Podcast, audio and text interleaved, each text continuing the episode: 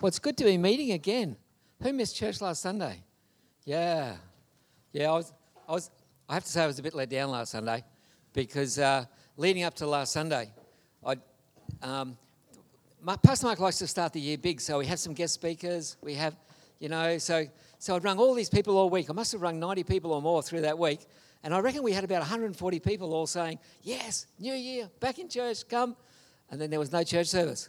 And I thought, oh, Lord, what are you doing? What are you doing? What are you doing? And so here we are. This is just the reality of life at the moment, and that's okay.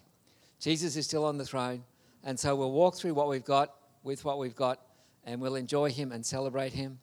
And and I do feel like I've got a word from God for us this morning. And uh, we were in the prayer meeting yesterday, and uh, someone starts prophesying my sermon, and I'm going, stop, stop, stop. It's tomorrow, tomorrow, tomorrow, tomorrow. We can have it tomorrow. So no, so it's okay. So so Pastor Matt Hine would have loved to have been here today, but it just didn't work out. So through the week, the church was waiting and watching, saying, you know, will they reduce, you know, Brisbane from a hotspot because he was down the Gold Coast? Will he be able to come in? Will he be able to get back to Victoria without having two weeks in quarantine? And it just didn't come together. So uh, so it's a shame we haven't got him. But I am a bit excited because I do really feel like I've got a word from God this morning that I was really hoping I'd get an opportunity in the beginning of the year to share. So so here it is. There you go, guys. And uh, just a bit of housekeeping. Thank you for all wearing your masks. I know it's a bit of a pain. And uh, basically the rule is if you're up doing something like this, you don't have to have a mask. Um, if you're seated at the table, so waiting for your tea and coffee, that sort of thing, you don't have to have a mask. But basically all the rest of the time, um, if you're singing or if you're um, standing up, talking to people, that sort of thing, We, we're requested to have the mask on in those times. So thank you for your cooperation with that. That's great. Okay. He came to seek and save the lost. You know, that's true. He came to seek and save the lost. That's his heart. It's never changed. It's never stopped. And don't, don't you love those out there stories about people who've had that encounter with Jesus who, you know, who you can only say, here he is, the shepherd, coming and seeking and save the, saving the lost. And so a friend of mine, I won't tell you his name, but he's got just that sort of story. And so I asked him if I could share that this morning. And um, this friend of mine, I've probably known for about ten years. So about ten years ago, when Pastor Mark was first in the church, he came and asked me if I would just spend time with this person. He was going through some difficulties at the time. And um, so, of course, I said, yep. So we had coffee down at um, Coffee Club, I think it was, on that occasion. And basically ever since that moment, we've spoken at least every week, whether in person or by phone or whatever. And he's become quite a close friend. And he's got this amazing story. He uh, he, he grew up in a foster home. So, um, you know, doesn't know his dad's name, knows nothing about his father. Um, all he knew about his mum was his mum's name and the birth name that his mum had given him. And uh, as he grew up, and I guess it's probably not unusual for someone who's grown up in those kind of cir- circumstances, when he hit his young adult years, he started on a self-destructive pathway of life and uh, got into all sorts of things that were never going to lead to anything good. And it, it culminated in this moment, and it was it was shortly after his young wife had died, and uh, it culminated in some circumstances where he found himself in um, a shopping centre car park. And he'd parked up in a dark corner of the of the shopping centre car park. And uh, I hope this detail's okay. But he'd actually put the exhaust pipe, he got a tube and put the exhaust pipe into his car. And, um, um, you know, basically saying, this is too hard. It's hopeless. There's, uh, th- there's no hope here. This isn't worth doing. And some people came along and they saw what was happening. They saw him there, they saw what was happening. And they ran away. They didn't even get help. And of course, that just confirmed to him what was happening. And so in his heart, he's saying, look, they don't care. No one cares about me.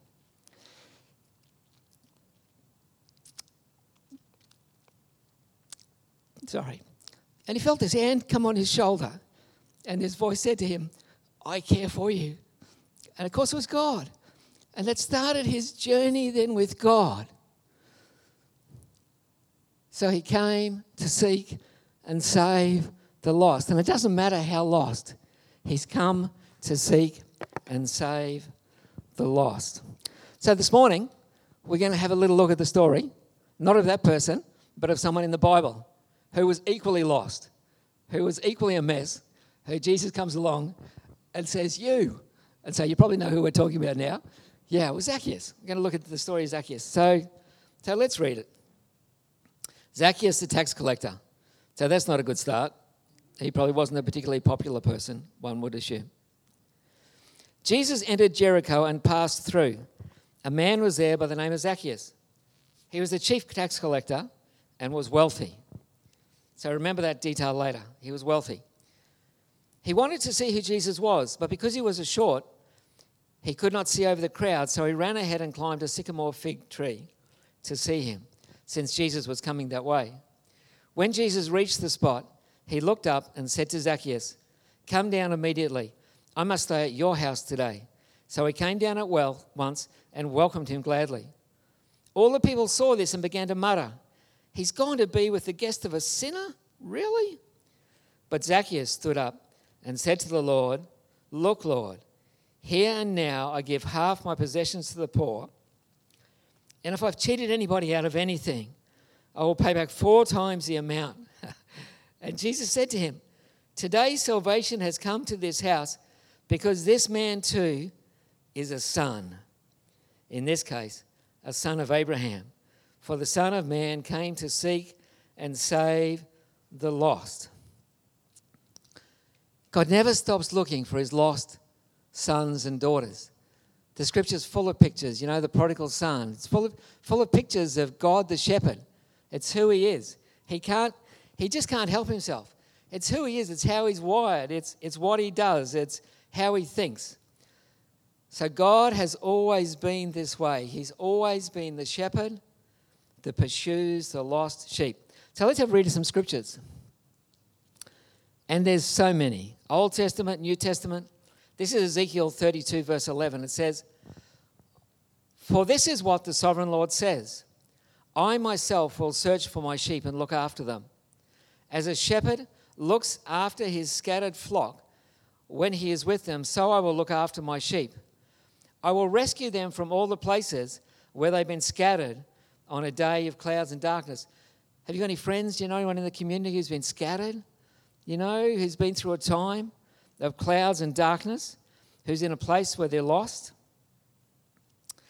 "I will bring them out from the nations and gather them from the countries. I will bring them into their own land. I will pasture them on the mountains of Israel, in the ravines and in all the settlements in the land. I will tend them with a good pasture, and the heights, the mountain heights of Israel will be their grazing land. There they will lie down in good grazing land, and there they will feed in rich pasture on the mountains of Israel.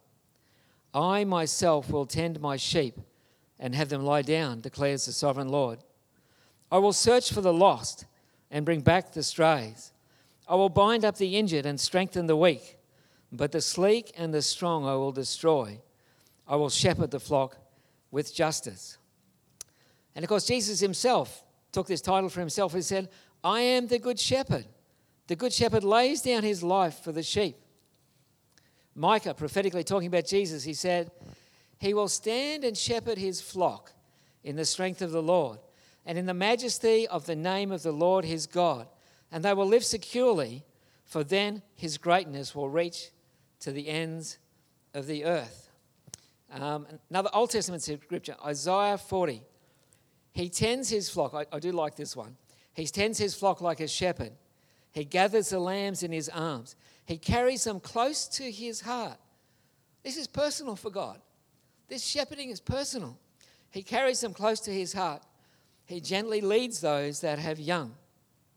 Now may the God of peace, oh, this is Hebrews, back to the New Testament.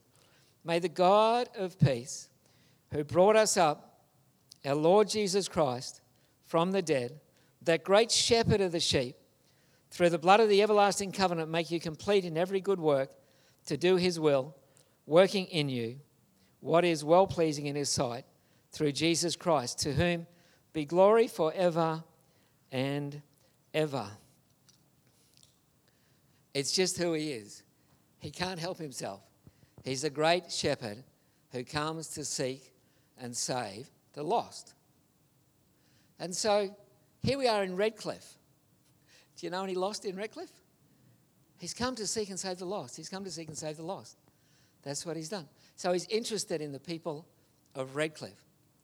Um, towards the end of last year, uh, I spent some time. I, I spent about two months through, through October, November fasting. And I just reached a point of frustration. And that happens. Everyone, everyone gets that from time to time. I reached a point of frustration where I was really just saying to God, Lord, there's more. You've got more. There's got to be more. There's more. And uh, a particular type of fasting that I like is um, what, what I do is, is I skip breakfast. I skip lunch. I have my normal time with God, times with God in the morning. And then at lunchtime what I do is uh, I go and walk and pray, or I go and drive and pray instead of having lunch. And uh, and then, then in the afternoon, maybe three o'clock or something, I'll have some yogurt and fruit, and then I'll eat a normal meal with the family. And there are some things I really like about that fast. That's that's that's that's the kind of fast I do when I reach a point of a long-term something that I want to see shift. Yeah? There's all different types of fasts. Um I was in Bible college with with, with um, a couple, and the wife's there, you know, um, she discovered something about one of her small kids, and it distressed her greatly. And so this is a different type of fast. So what she did on that occasion, she, she basically went into mum mode and said, the enemy can't have my son. And so she didn't eat or drink for three days. Now, I don't recommend you do that, you know, and you'd really want to know as God, wouldn't you, if you're not eating or drinking for three days. But she wasn't going to have this thing in her house, and something just clicked into gear. And so she fasted for that. She fasted food and drink for that three days, and God set her son free. God set her son free. And so there's different types of fasts for different things. And with fasting, what you do is you let God draw you in. So I knew, I knew coming into October that, that God drew me in. You know, he had created the frustration. He had allowed that to be there. And so what you do is you let God draw you in, you know, you kind of resolve with him, what are you going to do? And for me, it was that kind of that, that kind of long-term fast. And then um, let God break the fast. You know, the fast breaks when you see the breakthrough. Or the fast breaks then, then when God comes back and says, it's done. You know, you just know in your heart. And so so that for me works. And and, and I, I really like that style of fasting because you can do it a long time. You know, most of us most of us carry a little bit of extra, you know. So if you're only having maybe one or one and a half meals for a day, in a day for a time, no one's even going to notice the difference, you know? And then it doesn't impact on family life. And, uh, and uh, you know, you can live a normal life. And, you know, if something comes up where you're meeting someone for lunch that day, well, who cares? You just have a normal lunch that day and whatever. It's just, so so so that's what I do. And I find that really works. So so that's what I was doing. So in that season, I was doing that. And uh, what I do is at lunchtime, I'd go and drive and pray. So, so, so give me a wave if, if you had a call from me while I was out driving and praying with me saying, come on, pray with me, come on, pray with me, come on, pray with me. Yeah, so so I apologise, but I was in a zone. And, uh, yeah, so that's what I do. And towards the end of that fast, I was just in a funny place, you know. Sometimes in a fast you can get drawn in a bit too deep where you're praying and you just have to take a bit of a step back and you go, no, no, I'm just going to chill today, you know. I'm not stopping the fast, but I'm just going to chill. And so this was one of those chill days. And so I was driving around Redcliffe, and just just just talking to God on this occasion, you know. And I was probably in a bit of a silly mood. It happens sometimes, you know. So I was probably being a bit cheeky and a bit whatever, a bit, um, uh, I don't know, maybe even a little bit sarcastic in my conversation with God. And there's a point in my drive up at Woody Point where you look out across the bay. Do you know that point? Yeah, you drive up the hill and you can look right across the bay. And, and I've got a mate who's got a church over in Wynnum. And so I'm thinking about him and thinking, you know, well, God, you know, why is he there and why am I here? Is there some something strategic in this, God? What's happening here? And and, and I'd heard a couple of theories about why God's so interested in Redcliffe. And God is interested in Redcliffe. There's been prophetic word after prophetic word about what God is going to do in this place. And I'm sure you've all heard them. You know, you've heard Joan share a word, Marlene, all sorts of the guest speakers we had for a whole year. Every time they came through, like Steve Penny, they were prophesying revival in Redcliffe. So I'm having this conversation with God. And I'd heard some theories about why Redcliffe was so strategic to God and God's plan and all this sort of thing. And so, so I'm driving along, having this conversation with God, probably a little bit tongue-in-cheek, so for, forgive me for that. But having this conversation with God, saying, you know, you know, what is it in this great cosmic scheme of yours, you know, that you're so interested in, in Redcliffe? And he came back and seemed to quite clearly say, because it's lost. And I'm going, what? what? What? What? I was I was thinking of some high purpose, you know. And, you know, I'd heard people talk about, you know, these areas across the coast, the gateways to the city and all that sort of thing. And I'm going, well, that's fine if demonic spirits come in in ships and things, but how does that work, you know, for us normally? You, you get where I was coming from, yeah?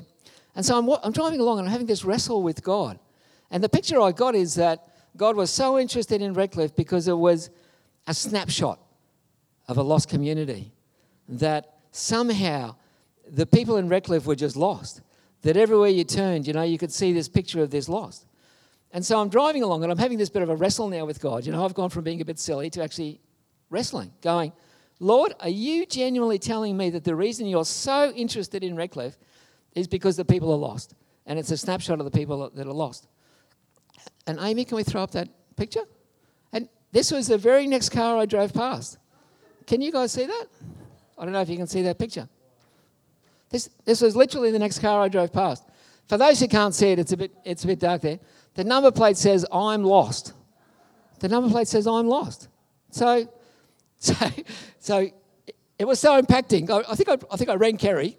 I think I rang Kerry. I said, Kerry, Kerry, God's speaking to me.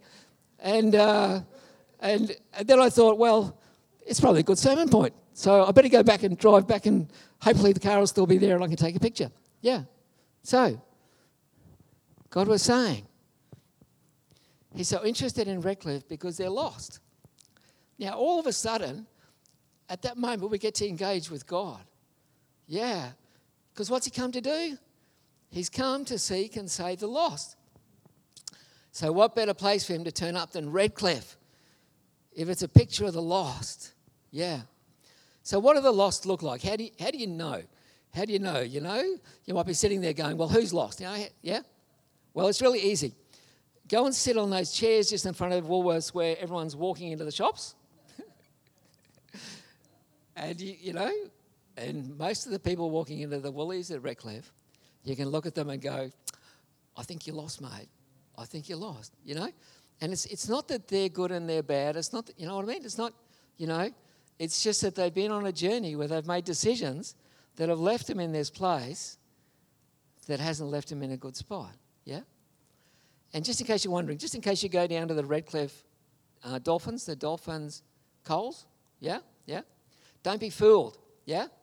The, the people walking into Coles there might be better dressed, yeah? They might be better dressed, but so many of them are lost. The clothes are just the front, you know? And... Uh, And I hope I can say this, you know, when I drive and pray, and I did that pretty much every day for two months, you know, I'd get around to Newport, and you're driving through really nice homes, cars, jet skis, all those things, all the boats tied up to the backs of houses, and it was like this sadness had come upon me. And I'm going, oh, God, you know, lots of people I see walk into Woolies, they're lost, but they know they're lost, or they know there's a problem, whereas these guys are lost and they don't even know that they're lost. Yeah. So he's come to seek and save the lost.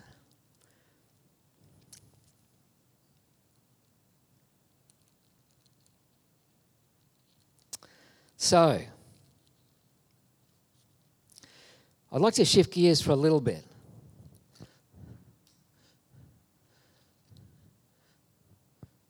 So the gospel has lost none of its power to save, because this shepherd who pursues the lost sheep is unchangeable. Does that make sense? And so to really understand the story of Zacchaeus that we read before, we need to look at the, the theme that Luke is developing there. Luke is very strategic in his gospel. It's amazing. If you can get a good commentary on Luke, it's just phenomenal the way he develops an argument, you know, and he's always doing something. He, he never has he never has a story that isn't that's just random. He's always got a, an argument that he's developing. And in the story of Zacchaeus, he's making a really big point. Now, what had just happened before that is that Jesus had been going through this through the towns, and this is towards the end of Jesus' ministry, and the rich young ruler had had come up to Jesus, and Um, I'm sure many of you would know that story, the story of the rich young ruler. Yeah? And he comes running up to Jesus and says, you know, good teacher, you know, what must I do to get saved? And there's this bit of backwards and forwards, and, you know, I've, I've kept I've kept the law, I've kept the commandments all my life, yeah, you know, what do I do, you know? And and the outcome isn't good there, is it, you know? And Jesus says, well, well, maybe, mate, you should go and do these things, you know? And he he says, oh, that's a bit hard, and goes away. And, and I'll just read you the words of the interaction that happened after that. You know, Jesus then sad at heart says, how hard it is for the rich to enter the kingdom. It's easier for a camel to go through the eye of a needle than for someone who is rich to enter the kingdom of God. Those, those who heard this asked, and we assume this is the disciples. Yeah. Those who heard this asked, who then can be saved? Who can be, who, Lord, this is too hard. Well, who then can be saved? And Jesus comes back, what is impossible with man is possible with God. So, so do you get the picture? Yeah? So, so the disciples in this place where they're going, Jesus is setting us up here to fail. He's giving us this task to go through the world and see the lost saved. And now he's telling us that it's going to be easier for this guy to go through the eye of a needle, you know, for a camel to go through the eye of a needle than for this guy to be saved. Yeah? And so so so so so they, they've got that sitting on them. They, and, and, and, and I guess where I'm going with this is we can have that sitting on us where we think, Lord, getting people saved is too hard. It's too hard. It's just too hard, Lord. Lord, Lord, Lord, you've sent us out here to make disciples. You've sent us out to reach the lost. But you, you've almost set us up to fail because you, you've, you've given us this task that is just so hard. We can get in that kind of mindset, yeah? And so, so what happens then is they then walk into Jericho. The very next thing, they walk into Jericho. And here's Zacchaeus, yeah? Now, you, you know how like at year twelve and whatever, you know, kind of joking, you know, it might be the teachers will have a vote or the students might have a vote. You know, who's most likely to, to succeed in life? You know, you kind, you kind of hear those kind of surveys. You know, who's who's the one? Who's the one who's most likely, you know, who's, who's going to whatever, you know, so they'll do kind of a survey. Well, well, if you had a run through Jericho and done a survey and said, who's the least likely person to get saved in, in Jericho? Yeah? The the strong vote would have been, the strong vote would have been Zacchaeus. Yeah? And and it's interesting, isn't it? Because just like the rich young ruler, this guy was actually rich, or at least wealthy. So he's in the very category that Jesus is saying, no, no, this, this guy's going to find it hard to get saved. Yeah? So he's right, right smack back in that category. And at least with the rich young ruler, like he was trying to do the right thing. He was putting on all the appearance of being engaged here, saying, Lord, I'm partnering with you here. You know, just tell me, just tell me, just tell me. Yeah? Whereas Zacchaeus, he was just wanting to see what was happening. You know, and uh, and probably if if we, we won't we won't do a character assassination on Zacchaeus, but from the scripture it seems that he was probably a lying, thieving narcissist. Yeah, and here he doesn't just get saved, but he gets gloriously saved. Yeah, so you've got Jesus there saying, "Oh my goodness, this son of Abraham, here he is. The Son of Man has come to seek and save the lost." So can you see how, how this is Luke, how Luke's setting an argument here? The disciples come and going, you know, this is also too hard. And then this then this happens right in front of them. And they're obviously the mind shift would have to have been, if Zacchaeus can get saved, then anyone can get saved. And of course that was Jesus' point, wasn't it? You know, that salvation doesn't hang on us and what we do. Salvation hangs on the power of the gospel. And it's the power of the gospel. It's the power. It's the message that we carry that's full of power and life, because it's the message of the Son. It's it's not it's not somehow if we get it right, if we can somehow negotiate some special argument with this person. Yeah. So I believe in all of this. We're we're in a we're in a day that is new and is different. Clearly, clearly we're in a change of seasons. You know, we don't even know if we're going to be able to have church here next Sunday. You know. Clearly, God's put a stop to what we've been doing in the past and said, enough of that, sick of that. But he doesn't shut something down unless he's going to open something new and something better. And so it just makes sense to me that in this new season, we're going to see the great shepherd harvesting souls. Yeah, and it's going to be different. So if you're sitting here this morning and you're in the place that the disciples were before they hit Jericho, where you're going, no, this is just too hard. I'm not even going to talk to people about Jesus because I've been hurt in the past and rejected and all the rest of it. Yeah?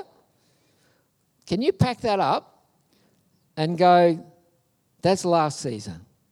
Yeah? That's not new season. That's not this season to come. That's not where we are at now. Yeah? And so I just got a couple of pictures about what I believe the new season is going to look like.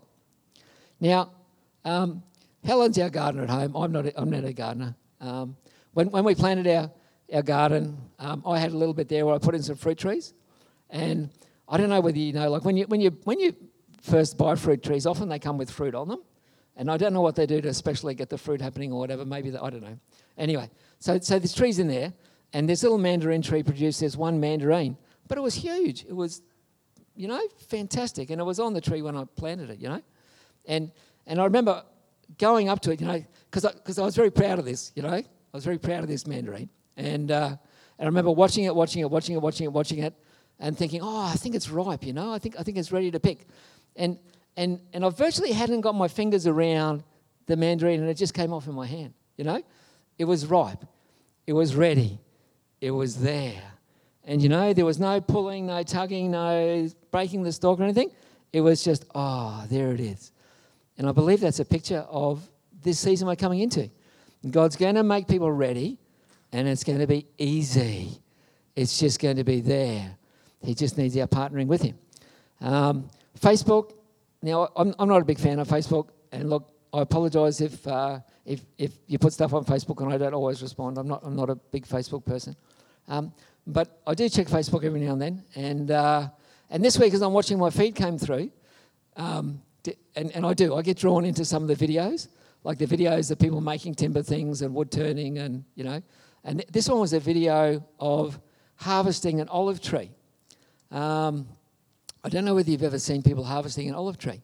Um, we we we we, uh, we had the opportunity with the Israel trip last year just to duck into Greece on the way back. And uh, one of the days we were driving through uh, Greece, we ended up getting a flat tyre. And so we parked up in front of a uh, restaurant and um, had lunch while we were waiting for the N R M A or R A C Q or whoever they are over in Greece to come and uh, tow the car and sort us out. And so I'm talking to the owner of the restaurant. And and over there, they have to have multiple jobs. They can't just do one thing because they're seasonal. And so so he had the restaurant that was running through summer. They had some accommodation that they ran through summer. And then through the rest of the year, he was olive farmer, an olive tree farmer. And, of course, everywhere you go in, in Greece, there's olive trees everywhere. And so I'm looking at these olive trees, and, like, they're not big. The olives are little. And so in my mind, I'm trying to go, well, how do you harvest? How do you harvest olive trees? I mean, you couldn't sit there and pick them. You know, you'd, you'd, you'd work all day and you'd have a bucket of them, you'd, you know. And so I'm talking to him. So his English was okay, and I'm talking to him saying, guy saying, how do you harvest olive trees? And uh, he told me, well, we've got this special machine. And it sounded like it was a bit like a whippersnipper. And on the whippersnipper, it had two rubber corkscrews.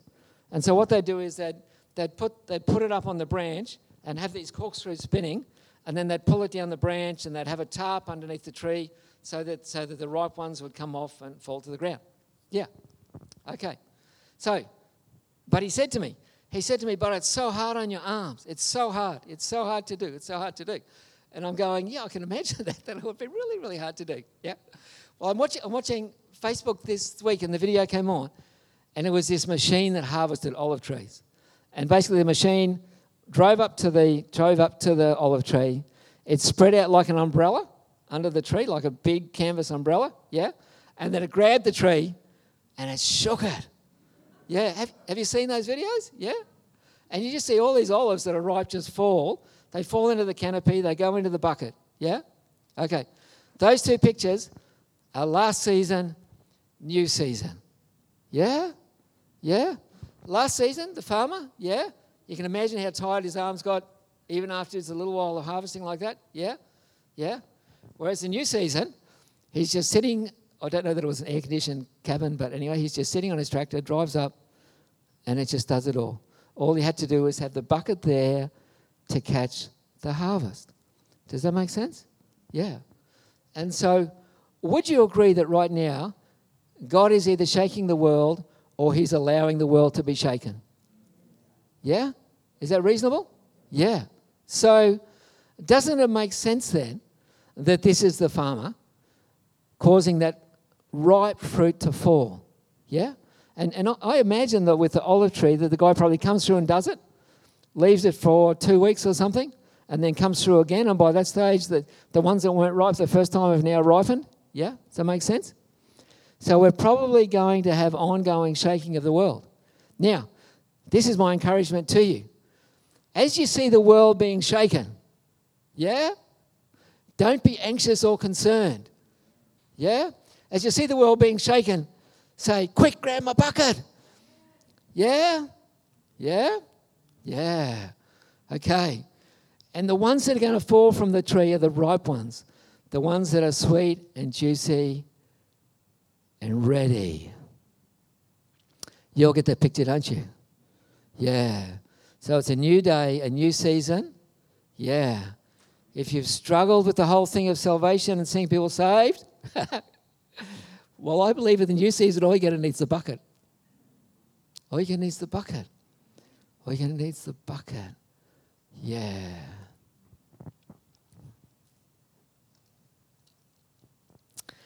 So I just want to read that scripture again. I'm not ashamed of the gospel because it is the power of God that brings salvation to who? To everyone who believes. First to the Jew, then to the Gentile. So it's only a relatively short message, but God's speaking to us. He's speaking to us about Redcliffe. He's speaking to us about our church. He's speaking to us about the new season. You know, jo- Joan, Joan, Joan, um, uh, Joan Moore was in the prayer meeting yesterday, and she's prophesying this picture how she can see there's super ripe fruit, and she's prophesying. Well, James was here. She's prophesying and saying, "No more is going to be hard. You know, we're going to be trying to rip the fruit off the tree. You know, you'll barely have your hands around it, and just a tiny tap, and it'll be in your hand." And and I had to shut it down, saying, "Jane, that's my sermon. Stop it, stop it, stop it, stop it." No, I, di- I didn't shut it down. I didn't. But I do want us to pray, because there's a bit of a partnership in this. You know, you know, the, the enemy in the last season had us a bit bound. He had us a bit bound with the mindset of saying this is all too hard, and he had our feet a bit shackled, saying, "Well, I've tried this before, and all I got was burned when I talked to people about Jesus."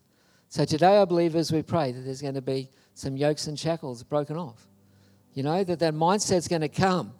And of course, you know, you only need a bucket, you only need a, your first bucket load of olives, and you're ready to go, aren't you? You know, you know, you're ready for the next bucket, yeah. So if the band could come back up, Jono, yeah, great. So it's just a short message, but it just gives us more time to fellowship at the end. And I do want to thank you so much for coming out today. And I haven't counted the numbers, but we're probably about seventy, we're probably about at our, our limit, probably about at what we're allowed to have. And uh, and just on that, if you're a senior, you don't need to book. You don't need to book. You just need to come. We've already got booking allocated for all our seniors. Um, if you're not a senior, um, if you could please book so that we can basically coordinate numbers like we've done today so that we're not, so that we're complying with the regulations, and we want to do that. But I do now really want us to pray that we'll be able to partner with what God's doing. So, Father, we come before you in Jesus' name. And, Lord, you're the great shepherd. You've come to seek and save the lost. And, Father, it must be, it must be, Lord, that the great masses of the earth are looking at what's happening in the world today and wondering what's happening. Well, Father, we're asking, you planted us in Redcliffe, we're asking as people in Redcliffe, Father, Uh, asking that question, that, Lord, that their hearts and minds would turn to you. That, Father, that they would open their hearts to you. That, Father, that these ones that are lost would be found in Jesus' name. And, Father, as a church, Lord, we're a bucket. Lord, we're a bucket to catch to catch the falling fruit. Father, um, as we go about our daily routine, Lord, as we're in the shops, as we're in our workplaces, as we're interacting with people in the community, Father, Lord, you've made us to be instruments in your hand. So, Father, help us to have the eyes. Lord, that mandarin that came on that little tree, I watched it. I watched it and I kind of knew that it was ready. It just looked ripe. Well, Father, as a church, give us eyes to see what you're doing in our community. Give us eyes, Lord, to just know when the fruit is ripe, that we can just get alongside these ones in our community with a, a word in season, just to say, well, you know, you know, you might be feeling a bit shaken, but you know what? We know someone who is unshakable. His name is Jesus. Hallelujah. And if there's anyone here today, Lord, who is feeling a little unsettled, Lord, with world events and the shaking that's been taking place, Lord, let them look with new eyes at the shaking. Let it be that even excitement rises when they see shaking, saying, here's some more olives, they're going to fall. I pray in Jesus' name. In Jesus' name. Lord, we're looking for a great harvest, Father. You're raising up a highway that many can come unto you. We're calling out, Father, even in our community where we planted the sons and daughters to assemble before you, the sons and daughters of God. So let them come. Let them find a path. Let it be easy to come unto you. Father, we pray in Jesus' name. In Jesus' name. Yeah. And we do have to ask just because we do. You know, if you're here today and you're saying, well, I don't really know what it is to be a son or daughter of God. I don't know whether I'm lost or whether I'm found. I don't even know where I am or who we, how I am. But I do know that I want this Jesus.